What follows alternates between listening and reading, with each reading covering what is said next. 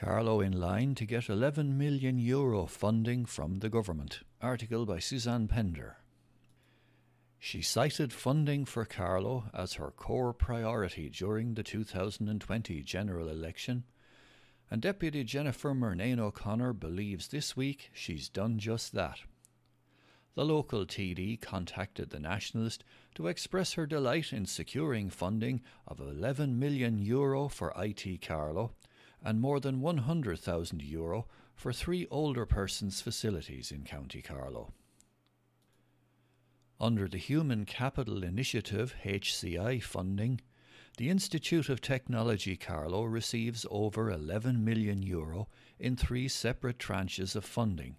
The first to the value of 6,904,176 euro, the second to the value of 1,725,343 euro, and the third to the value of 2,568,083 euro, said Deputy Murnane O'Connor.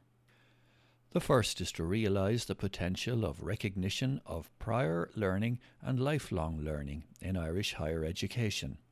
The second is for the Centre for Insurance, Risk and Data Analytics Studies, CIRDAS, and the final project is for the development of a postgraduate certificate in innovative materials for Industry 4.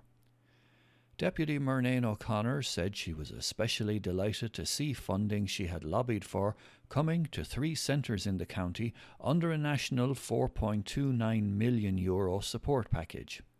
In collaboration with colleagues in the Department of Health, Deputy Murnane O'Connor said funding from the Dormant Accounts Fund to the tune of 49,270 euro is coming to St. Felix House, Graiguecullen. 45,820 euro to St. Lazarian's Bagenalstown and 11,236 euro to St. John's Caring Centre, Hacketstown. I am very happy to see vital funding, over 100,000 euro in our case under the COVID 19 Stability Fund, come to community and voluntary organisations and social enterprises in our community, she said. They have been experiencing financial difficulties at this time and they had reached out to me for help in the past few months. My government colleagues and myself acknowledge and appreciate the work that these organisations do in their communities, and I hope that this funding will go some way to support continuation of their valuable services, said the Deputy. I would also like to take this opportunity to thank all community and voluntary organisations for the work they have done throughout this difficult period to support and provide valuable services to the most disadvantaged in our communities. Their work remains a very important part of getting Ireland through this pandemic, and government recognises and is grateful for that contribution, concluded Deputy Murnane O'Connor. IT Carlow to get 644,000 euro to support its research work. Article by Elizabeth Lee. Institute of Technology Carlow has welcomed government funding of 644,504 euro to support its researchers and research students, whose work has been seriously disrupted by the pandemic. Dr. David Dowling, chair of the COVID response team for research at IT Carlow, said, I am delighted to see Ireland's research, development, and innovation sector protected at this challenging time and thank Higher Education Minister Simon Harris for this support. The research work undertaken at IT Carlow and at other third level institutes around the country plays an important role in international research. I would like to pay tribute to our research community who have worked hard over recent months to support national and international responses to the challenges of COVID 19. The pandemic has demonstrated many things, not least that research and innovation is needed now more than ever, said Dr. Brian Jackson, head of postgraduate studies at IT Carlow. COVID 19 has impacted on third level research, with many worthy projects being forced to pause indefinitely, and this funding will help to protect both people and projects at a critical moment for Ireland's national research system, he added. The funding was secured by Minister Harris as part of the 168 million euro package for further and higher education in light of the pandemic. Within this fund, 47 million euro will be provided to the higher education institutions to support researchers whose work has been affected by the pandemic. The institutions will prioritise the researchers and research students in greatest need. For example, those who are coming to the end of their projects in the next couple of months. National Fostering Week runs until Sunday.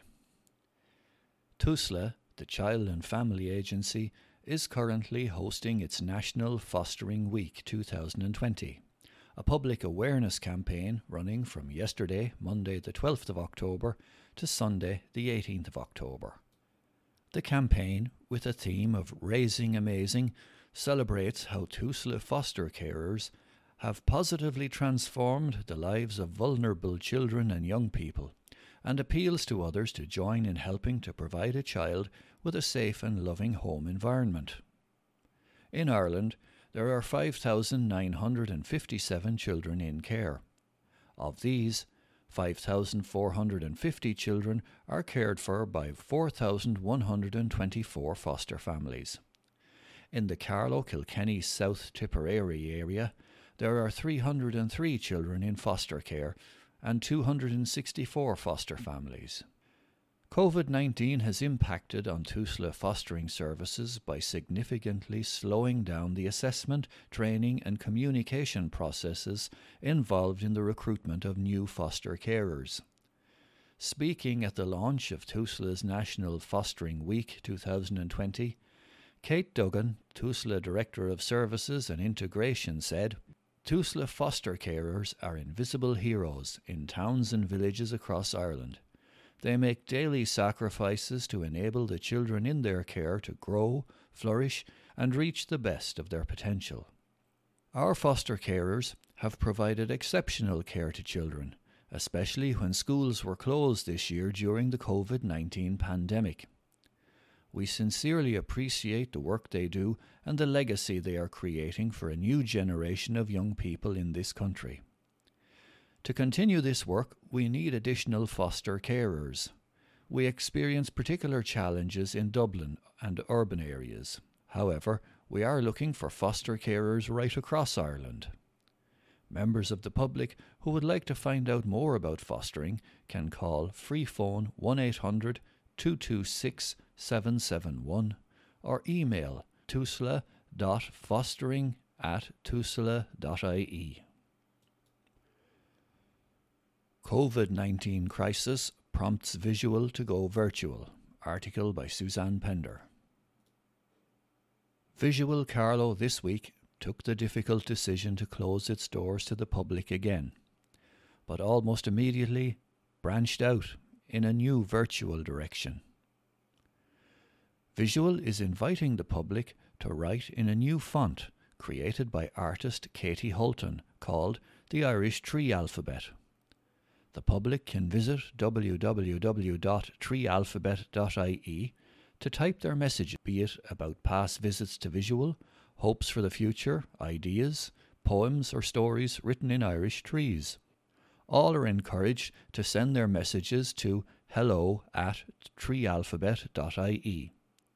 The Arts Centre will then share your tree poems and messages over the coming weeks through its social media and website.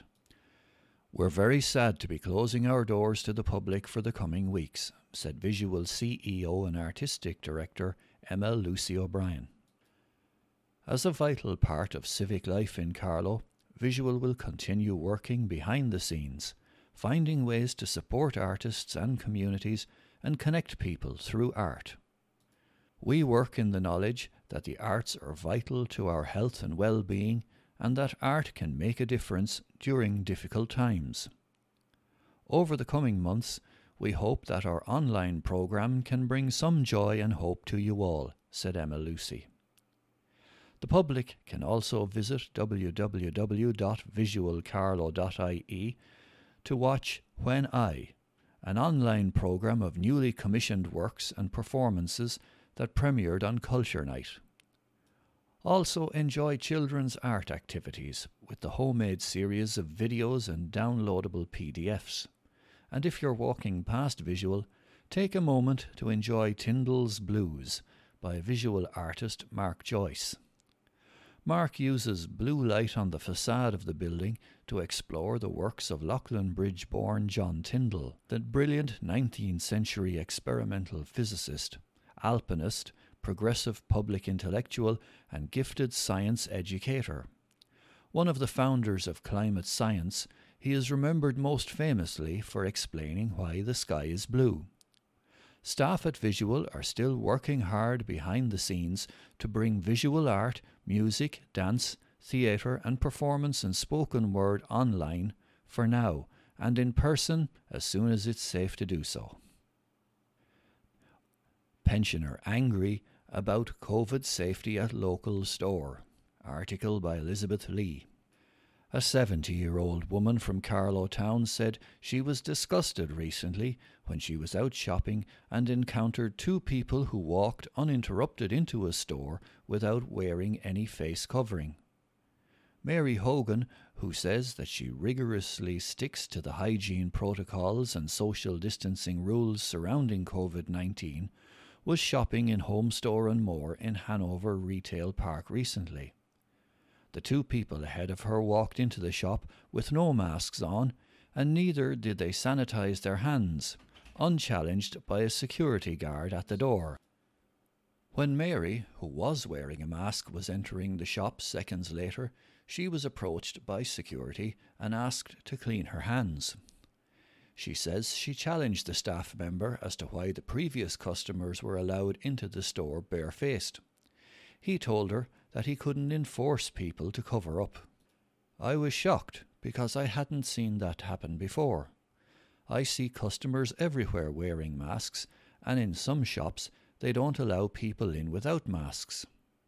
In Homestore and more, what's the point of putting someone at the door if they're going to allow customers in without masks? I just didn't feel safe, so I left, said Mary. When contacted by the Nationalist, a spokesperson for Homestore and More said that their staff had been doing an exceptional job since the pandemic broke out and that the company takes health and safety issues very seriously.